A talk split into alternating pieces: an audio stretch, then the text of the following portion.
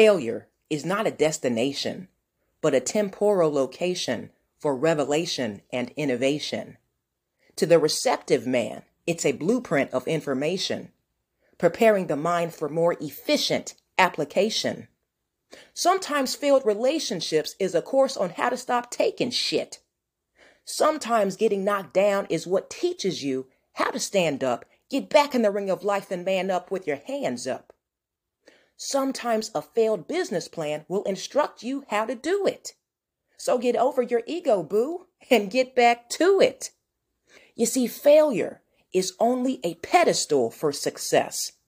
It's part of the process that edifies us to be blessed. Now, with that said, may God bless you always in fitness, health, and in spiritual wealth. I am your girl, Bell Fit.